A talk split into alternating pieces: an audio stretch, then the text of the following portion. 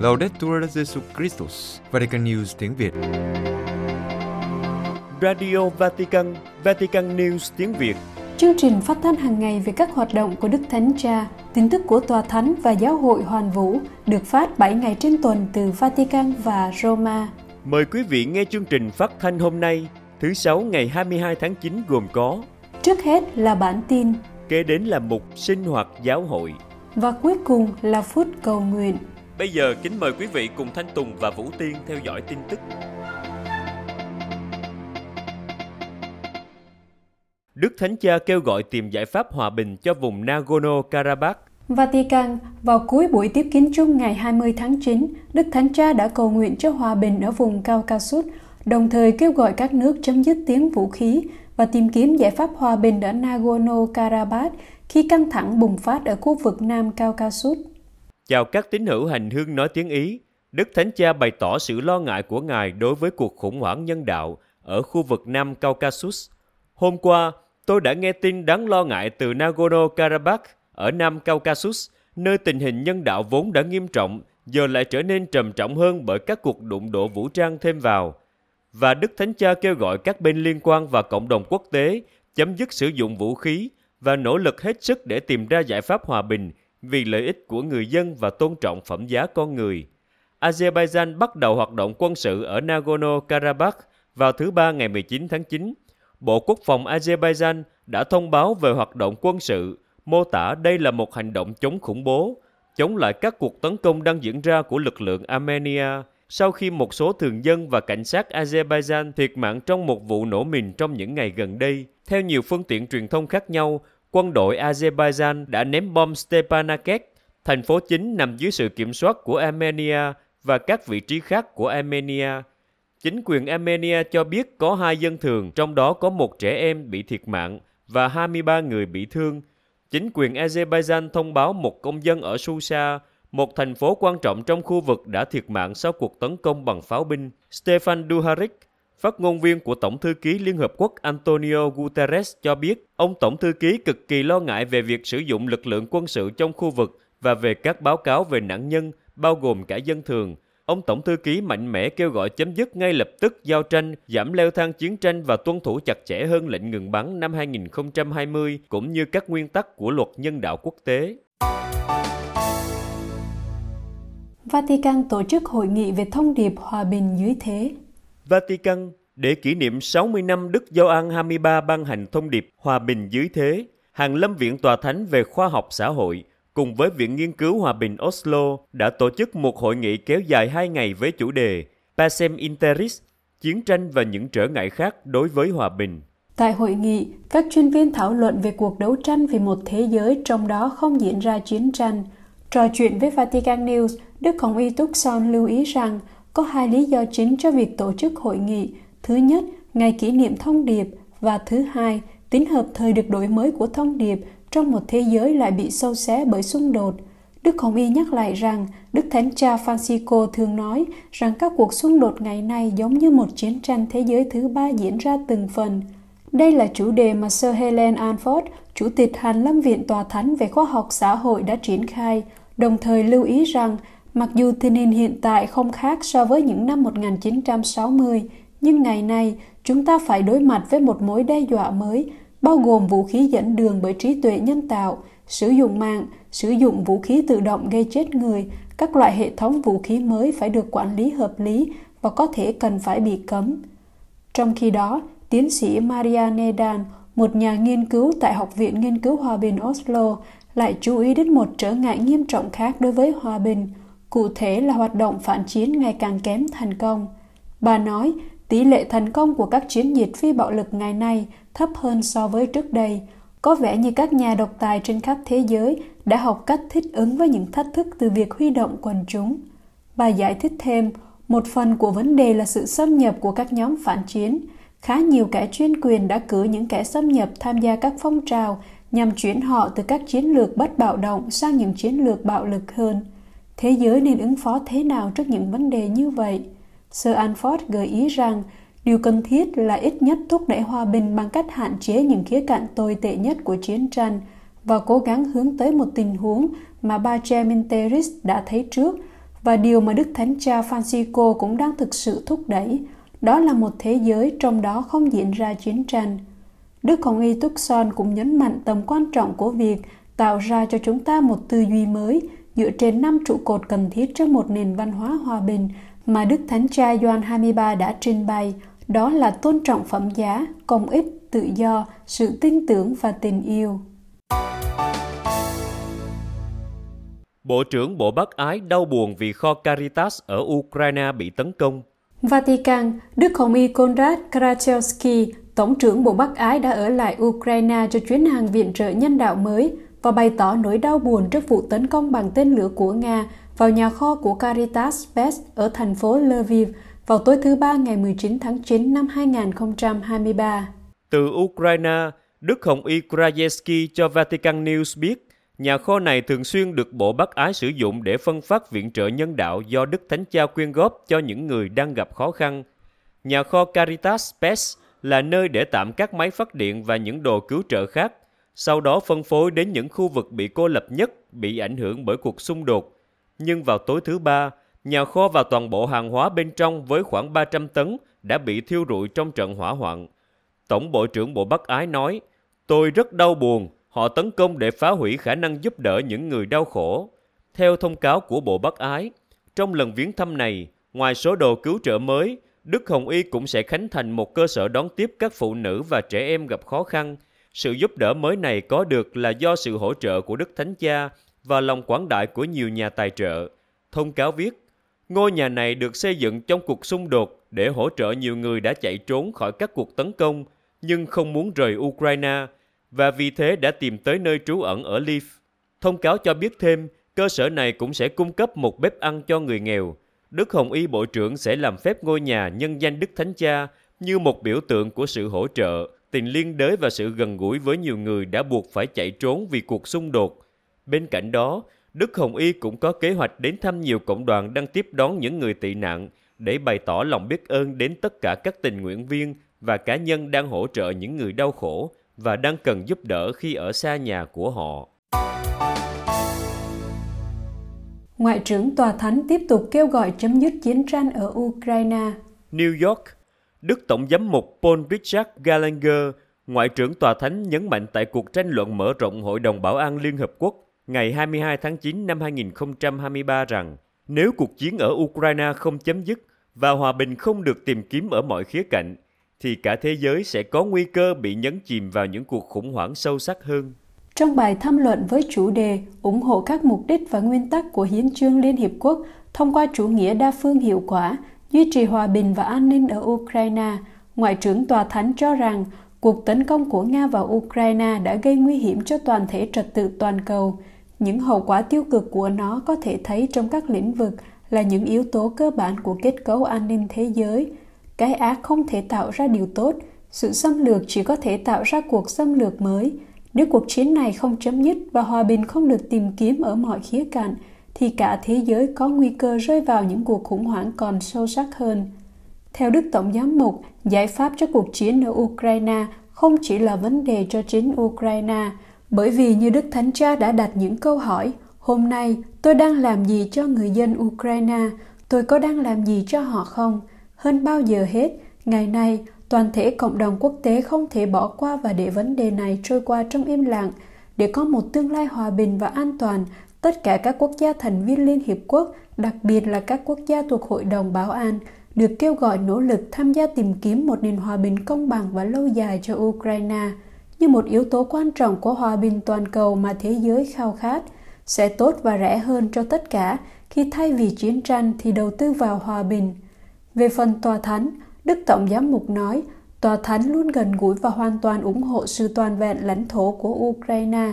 Hơn nữa, tiếp tục tham gia vào các sáng kiến nhân đạo nhằm giảm bớt nỗi đau khổ của người dân, đặc biệt thành phần yếu đuối và dễ bị tổn thương nhất, đồng thời kêu gọi tất cả các quốc gia và các tổ chức quốc tế liên quan trở thành những nghệ nhân sáng tạo và dũng cảm của hòa bình và là những người dệt nên cuộc đối thoại xây dựng.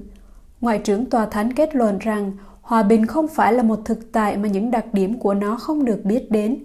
Mọi người đều biết hòa bình là gì. Hòa bình chắc chắn sẽ đến, khi có một cam kết chung để thực hiện không chỉ ở cấp độ quốc tế, thể chế, nhưng còn trong trái tim và ngôi nhà của chúng ta. Các thiếu nhi được mời gọi lần chuỗi mân côi vào Chủ nhật 18 tháng 10. Roma, tổ chức trợ giúp các giáo hội đau khổ mời gọi các thiếu nhi trên toàn thế giới vào ngày 18 tháng 10 năm 2023 cùng cầu nguyện với chuỗi mân côi, tiếp tục với ý chỉ một triệu trẻ em lần chuỗi mân côi có thể thay đổi thế giới và năm nay với điểm nhấn mạnh vai trò của các thiên thần trong đời sống Kitô hữu. Trong thông cáo, Đức Hồng Y Mauro Piacenza, chủ tịch tổ chức trợ giúp các giáo hội đau khổ viết, Kinh Mân Côi được Chúa đề cao và việc cầu nguyện này cần thiết hơn bao giờ hết, vì hai lý do. Thứ nhất, vì mẹ Thiên Chúa đã yêu cầu điều này một cách cụ thể trong các lần hiện ra và đã được giáo hội công nhận. Thứ hai, bởi vì Kinh Mân Côi là một phần kinh nghiệm của giáo hội và của nhiều vị thánh trong giáo hội, như đã được huấn quyền xác nhận và phù hợp với tâm tình đức tin Kitô giáo của chúng ta. Trong chiến dịch năm nay, tổ chức mời gọi các thiếu nhi suy niệm đoạn tin mừng, trong đó Thánh Du Xe được thiên thần báo trong giấc ngủ hãy rời Ai Cập để cứu sự sống hài nhi Giêsu. Đức Hồng Y Mauro Piacenza viết tiếp, thế giới chúng ta phải khôi phục khái niệm thiên thần bản mệnh, đấng mà chúng ta có thể hướng đến để được giúp đỡ, để chúng ta có thể nhận ra và phân biệt nhiều thách đố trong thời đại chúng ta. Chẳng phải chúng ta đã bắt đầu dạy con cái cầu nguyện với thiên thần bản mệnh vốn là một yếu tố quan trọng trong đời sống của giáo hội trong nhiều thế kỷ sao? Trong các chiến dịch trước đây, các nhóm từ các quốc gia đã phản hồi rất tích cực trước lời mời tham gia sáng kiến này. Vào năm 2022, trong một buổi đọc kinh truyền tin, Đức Thánh Cha đã khuyến khích các tín hữu tham gia chiến dịch cùng các thiếu nhi và phó thác cho sự chuyển cầu của Đức Mẹ cho dân tộc Ukraine và những người khác đang đau khổ vì chiến tranh cũng như mọi hình thức bạo lực và nghèo đói. Nguồn gốc của sáng kiến cầu nguyện này có từ năm 2005 tại Caracas của Venezuela. Trong khi một nhóm trẻ em đọc kinh mân côi trong một đền thánh ở Caracas, thì một số phụ nữ có mặt ở đó đã cảm nhận được sự hiện diện của Đức Trinh Nữ Maria. Một người trong số họ đã nhớ lại lời hứa của cha thánh Pio. Nếu một triệu trẻ em cùng nhau đọc kinh mân côi thì thế giới sẽ thay đổi. Nghiên cứu lịch sử Indonesia trong các văn khố của giáo hội ở Indonesia và Hà Lan. Indonesia, một cuộc thảo luận kéo dài 2 ngày được tổ chức tại Đại học Công giáo Sogi Japranata ở Samarang trên đảo Trung Java, Indonesia với chủ đề Bảo tồn di sản tài liệu công giáo ở Indonesia nhằm đánh giá các văn khố của giáo hội như các nguồn lịch sử để nghiên cứu nhiều trang lịch sử Indonesia vẫn còn ẩn giấu trong các tài liệu của các tổ chức truyền giáo Hà Lan và các tổ chức công giáo địa phương. Dự án nhờ vào việc số hóa các tài liệu được tổ chức với sự cộng tác của Đại học Gap Bao của Nijmegen, nơi đang nghiên cứu các văn khố của các dòng truyền giáo Hà Lan đã thực hiện hoạt động tông đồ ở Indonesia. Giáo sư Marit Monteiro thuộc Đại học Gapao đã nhấn mạnh tiềm năng to lớn của những tài liệu này Đối với việc nghiên cứu lịch sử, ông cũng nhấn mạnh việc cấp thiết bảo tồn các văn khố của các tổ chức tôn giáo ở Indonesia cũng như gìn giữ chúng. Tiến sĩ Michael Derser giải thích về công việc đang được tiến hành thông qua các hình thức cộng tác để số hóa các tài liệu nhằm mục đích lập bản đồ, bảo tồn và giúp có thể tiếp cận được các bộ sưu tập công giáo hiện nằm rải rác ở những nơi khác nhau.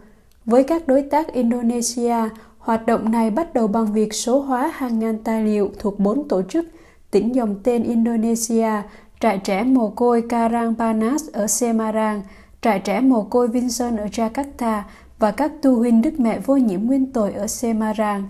Jabudi Subana hy vọng rằng khoa lịch sử của Đại học Sanata Dharma ở Yogyakarta có thể tận dụng tốt nhất những tài liệu này.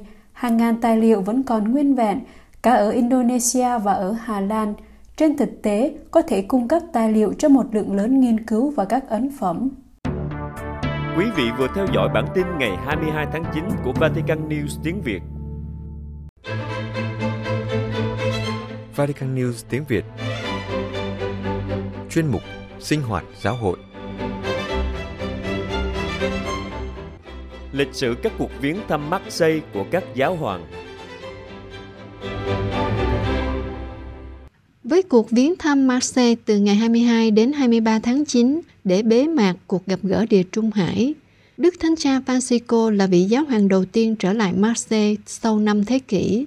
Trước đó có hai giáo hoàng đã để lại dấu ấn trong lịch sử Marseille, Đức Giáo hoàng Urbano thứ năm và Đức Giáo hoàng Clemente thứ bảy. Cả hai đều có sự liên kết với tu viện San Victor ở Marseille.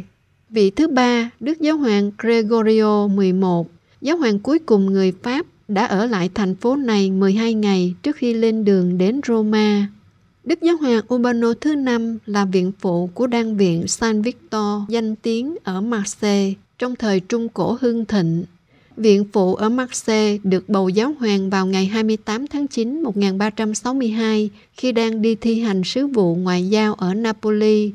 Ngay lập tức, vị giáo hoàng tương lai trở về Marseille và đến Avignon, bắt đầu thi hành sứ vụ Phêrô vào ngày 6 tháng 11 1362. Đức Viện Phụ trở thành người kế vị thứ 200 của Thánh Phêrô và là người thứ sáu kể từ khi thánh đô của công giáo chuyển đến Avignon. Đức Giáo hoàng Urbano thứ năm là người mong muốn đưa ngai tòa giáo hoàng từ bờ sông Rhône trở lại bờ sông Tibe, một thành công ngắn ngủi. Sau cuộc chiến tranh giữa Pháp và Anh làm xáo trộn Roma, Đức Giáo hoàng Urbano thứ năm buộc phải quay trở lại Provence, nơi Ngài qua đời ở Avignon vào năm 1370. Hài cốt của Ngài được chuyển đến đan viện San Victor ở Marseille. Nhưng ngôi mộ đã biến mất trước cách mạng Pháp Hiện nay, một bản sao của hình Đức Giáo hoàng Urbano thứ năm được bảo tồn và tôn kính ở đan viện San Victor. Người kế vị ngai tòa Phêrô, Đức Giáo hoàng Gregorio XI từ năm 1370 đến 1378, ở lại cảng Phocaean 12 ngày trước khi lên đường đến Roma. Tại đây, Ngài cố gắng duy trì sự hiện diện của các giáo hoàng. Cuối cùng, viện phụ của San Victor ở Marseille từ năm 1517 đến 1523, Florentin Jules de Medici trở thành Đức Giáo hoàng Clemente thứ bảy vào năm 1523. Năm thứ 10 triều giáo hoàng nhằm duy trì mối quan hệ với chế độ quân chủ Pháp, Đức Giáo hoàng Clemente thứ bảy đến Marseille bằng đường biển để cử hành lễ cưới của vị vua tương lai Henry thứ hai với Catherine de Medici, cháu gái của ngài đó là ngày 28 tháng 10 1533, cũng là năm cuối cùng giáo hoàng hiện diện tại Marseille. Tuy nhiên, giai đoạn gần đây, nhiều linh mục và giám mục đã đến Marseille và sau này trở thành giáo hoàng. Điều này liên quan đến Đức Pio IX tương lai năm 1823, Đức Leo 13 năm 1843, Đức Biển Đức 15 năm 1913, Đức Pio 11 năm 1893, Đức Doan 23 năm 1905 và Đức cha Montini tức Đức Phaolô 6 tương lai năm 1934. Vào năm 1947, Đức Gioan Phaolô II, khi đó còn là một linh mục trẻ được truyền cảm hứng từ phái đoàn công nhân, được thành lập bởi cha Jacques Le, cha sở Đa Minh ở các quận phía bắc Marseille, đã đến dân thánh lễ tại vương cung thánh đường Notre Dame de la Garde. Sau đó, Đức Giáo hoàng Gioan Phaolô II đã đến thăm Pháp 7 lần nhưng không đi qua Marseille. Đức Biển Đức 16 đã thực hiện chuyến tông du 4 ngày tới Pháp cách đây 15 năm vào tháng 9 năm 2008 tại Paris và Lộ Đức và không đến Marseille. Về phần Đức Thánh Cha Francisco, Ngài đang thực hiện chuyến tông du thứ hai tới một thành phố của Pháp ở Marseille, nhưng chưa từng thực hiện chuyến thăm cấp nhà nước nào đến Pháp. Vào ngày 25 tháng 11 năm 2014, Đức Giáo Hoàng người Argentina đã dành 4 giờ ở Strasbourg dành riêng cho Nghị viện châu Âu và Hội đồng châu Âu. Và rồi, trên chuyến bay trở lại Roma, được hỏi về việc Ngài không đến đất nước này, Đức Thánh Cha trả lời Ngài có ý định đến một thành phố khác của Pháp, nơi chưa có giáo hoàng nào đến để thăm những cư dân ở đó. Vào ngày 6 tháng 8, trong cuộc họp báo trở về từ Đại hội Giới Trẻ Thế Giới ở Lisbon, Giám mục Roma cho biết Ngài ưa thích các nước nhỏ hơn là các nước lớn như Pháp, Tây Ban Nha, Anh, những nước mà Ngài để đi sau. Đó là một chính sách Đức Thánh Cha khẳng định và đảm bảo rằng Ngài không có gì chống lại họ. Như vậy, Đức Thánh Cha sẽ trải qua hai ngày bận rộn với các cuộc gặp gỡ chính thức đang xen với thời gian cầu nguyện và suy tư như việc tưởng niệm những người di cư chết trên biển trong buổi bế mạc các cuộc họp ở Địa Trung Hải. Marseille sẽ trở thành một trong những giai đoạn của điều có thể gọi là Thượng Hội đồng Địa Trung Hải sau các thành phố Paris của Ý vào năm 2020 và Florence vào năm 2022 một sự kiện quan trọng nơi các giám mục từ khắp lưu vực sẽ trả lời các câu hỏi của giới trẻ, người bản xứ ở cả hai bờ địa Trung Hải. Trong hai ngày, Đức Thánh Cha sẽ tập trung vào thảm kịch di cư, một trong những mối quan tâm lớn nhất trong triều giáo hoàng của Ngài. Chúng ta có thể nhìn thấy chuyến viếng thăm của Đức Thánh Cha tới Marseille từ một góc độ khác, sự hiện diện của các giáo hội ở thành phố Marseille. Trong hai ngày, Đức Thánh Cha sẽ tập trung vào thảm kịch di cư, một trong những mối quan tâm lớn nhất trong triều giáo hoàng của Ngài. Chúng ta có thể nhìn thấy chuyến viếng thăm của Đức Thánh Cha tới Marseille từ một góc độ khác, sự hiện diện của các giáo hội ở thành phố Marseille. Vào tháng 6 2013, Đức Hồng Y tương lai Jean-Marc Giám đốc Viện Công giáo Địa Trung Hải vào thời điểm đó, đã mô tả cho tạp chí Peregrine biết về ơn gọi của thành phố Marseille. Theo đó, giáo hội Marseille ý thức sứ vụ của mình là trở thành mối liên kết giữa các Kitô hữu phương Đông và các Kitô hữu phương Tây, một ơn gọi đại kết mà cho tới nay thành phố tiếp tục theo đuổi. Ơn gọi đại kết này có từ thế kỷ thứ năm, từ đan sĩ John Cassian một người con của Địa Trung Hải, được đào tạo ở Palestine và Ai Cập, vị sáng lập đan viện San Victor hơn 1.600 năm trước, gần cảng cũ của thành phố. Năm 1801, sau chiến dịch thảm khốc ở Ai Cập của quân đội Napoleon, hoàng đế trở về Pháp cùng với vài trăm người công giáo Hy Lạp. Họ là các Kitô hữu Ả Rập đã cộng tác với quân đội Pháp, thường là phiên dịch trong 3 năm chiếm đóng từ năm 1798 đến năm 1801 và những người sợ trở thành nạn nhân của sự trả thù, họ đã định cư ở Marseille. Năm 1819, những người Menkit này mua đất để xây một nhà thờ nằm trên đường Edmond Rostand ở quận 6, cách tu viện Đa Minh 200 mét, được cung hiến vào năm 1822.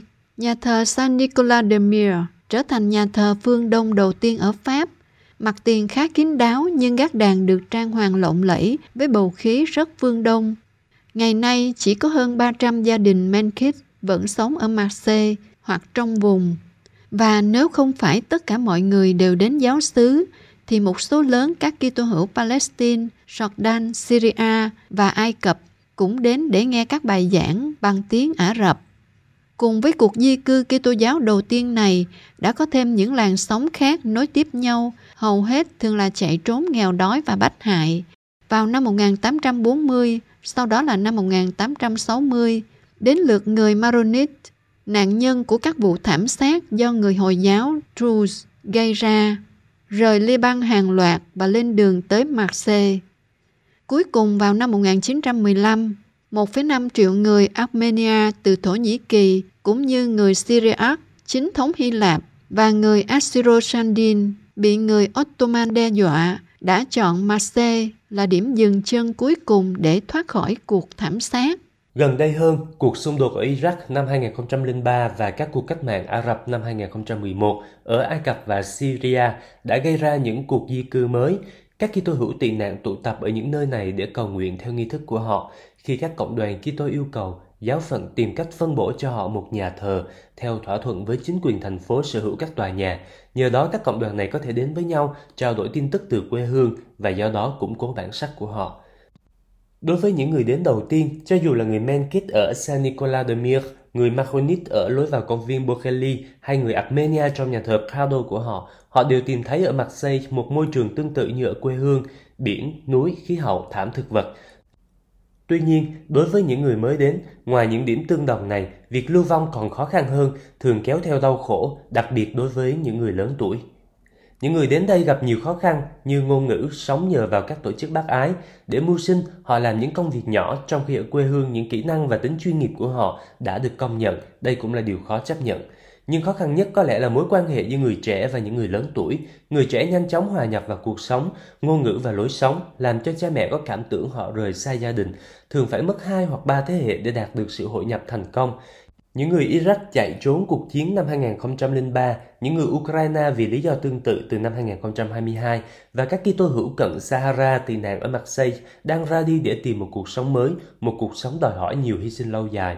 Đối với Đức Thánh Cha, Marseille không chỉ là thành phố đối thoại liên tôn giữa ba tôn giáo có cùng tổ phụ Abraham, nhưng còn là thành phố hợp nhất, nhắc nhở các giáo hội phương Tây rằng phương Đông là nơi khởi đầu lịch sử, các Kitô hữu tiên khởi không nói tiếng Latin và Chúa Kitô đã được sinh ra trên vùng đất Địa Trung Hải rất lâu trước khi Vatican ra đời.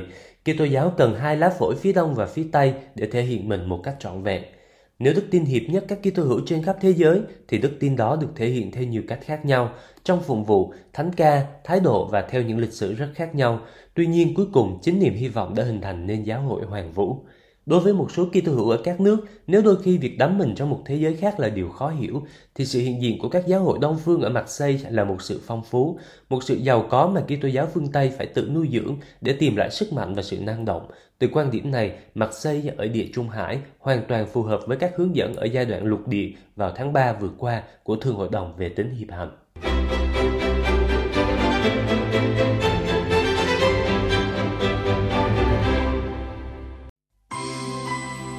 Vatican News tiếng Việt. Chuyên mục Phút Cầu Nguyện.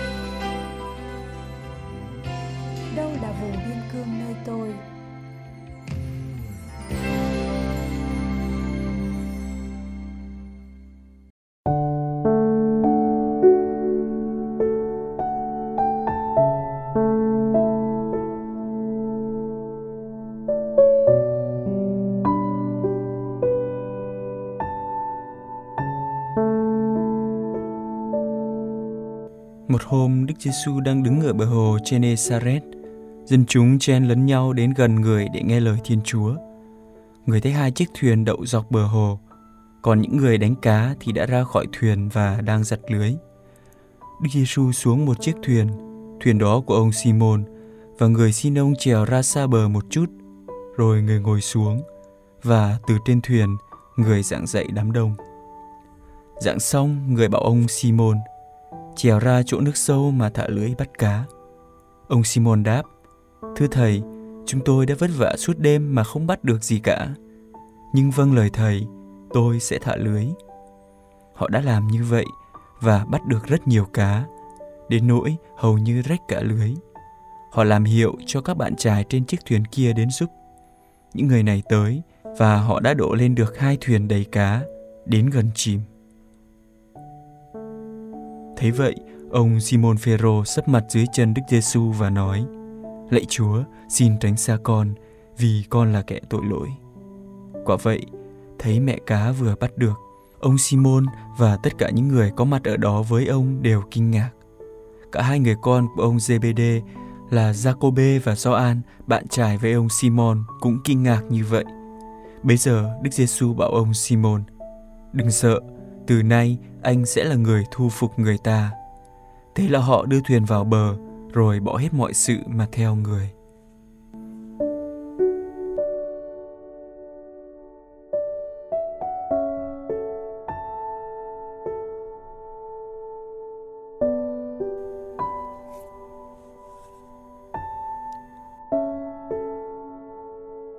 Khi nói về vùng biên cương, đầu tiên chúng ta thường nghĩ đến biên cương về mặt địa lý. Thế nhưng, biên cương còn là biên cương của những chọn lựa. Cách riêng những chọn lựa luân lý theo đức tin công giáo, nơi công việc, nơi gia đình, hay những cam kết như lòng trung thủy trong đời sống vợ chồng và đời tu. Thế nhưng, bài tin mừng còn gợi mở cho chúng ta một chân trời biên cương mới. Đó là biên cương của sự chậm chạp, sự ngừng lại xã hội hôm nay dường như hun đúc và cổ võ cho sự nhanh nhẹn và nắm bắt thông tin. Mạng xã hội đầy ắp thông tin, nhưng cũng đầy thông tin bị định hướng. Liệu tôi có đủ can đảm để bước vào vùng biên cương của sự chậm chạp? Chậm để kịp ngó nghiêng, đủ tỉnh táo để đưa ra một tia nhìn hữu lý hơn, một bình luận đủ đậm đà và bớt phán xét. Quả thực, một dấu chấm không chỉ là để kết thúc một câu, nhưng còn là để giúp ta hiểu được ý nghĩa của câu viết và để rồi mở ra những câu văn mới, những chân trời mới thoáng đạt hơn, sâu đậm hơn.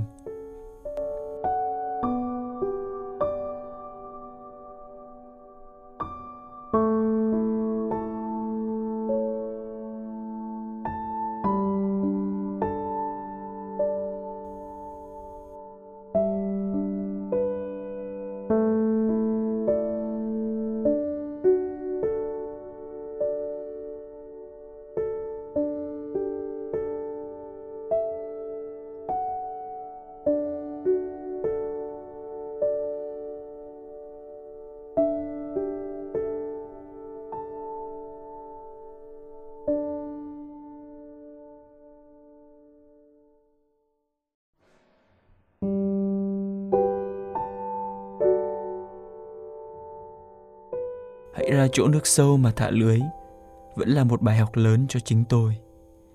Người môn đệ của Chúa thu phục bằng men, bằng muối thấm đẫm vào thế gian nơi những chọn lựa nhỏ bé, thâm trầm và vượt thoát khỏi đám đông.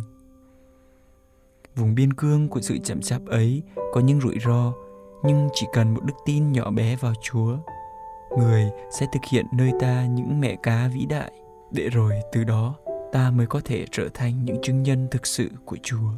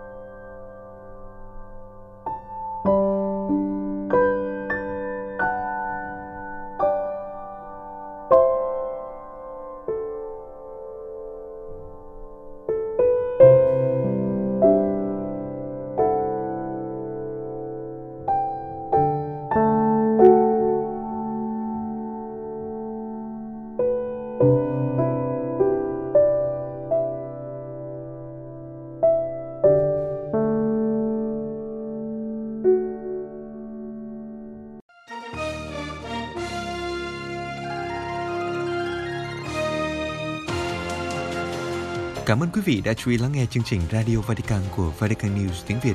Xin Thiên Chúa chúc lành cho quý vị và toàn gia quyến. Laudetur Jesu Christus, ngợi khen Chúa Giêsu Kitô.